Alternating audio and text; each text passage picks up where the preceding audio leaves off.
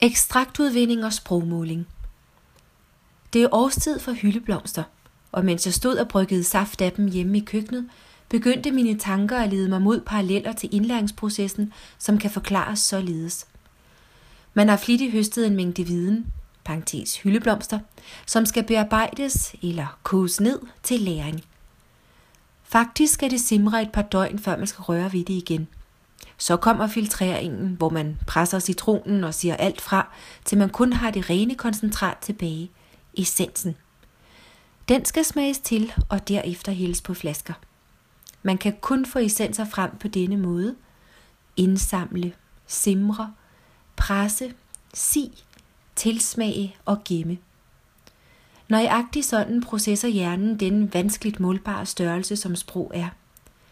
Vi bliver nødt til at lade nyt komplekst stof bundfalde og samle sig, før vi kan anskue det med nye øjne og putte det på flasker og formler, som vi kan tage frem og benytte på de rigtige tidspunkter. Tidsestimeringen er individuel, men kræver altid tid og tålmodighed. En gang imellem må vi forholde os til de gamle flasker og smage dem til eller lave nye, og det viser sig at være den bedste individuelle sprogmåling, for kun du ved, hvornår ekstrakterne ikke længere er nødvendige at have på hylden, og hvornår der skal udvindes nye.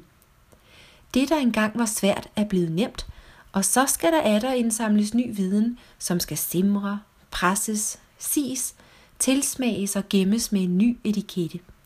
Gamle noter omskrives og nye formuleres. Det er motiverende at rydde op på de mentale hylder, fordi det bliver så tydeligt, hvor man ved oprydning og tilbageblik befinder sig sprogligt, og fordi man synliggør det ellers usynlige.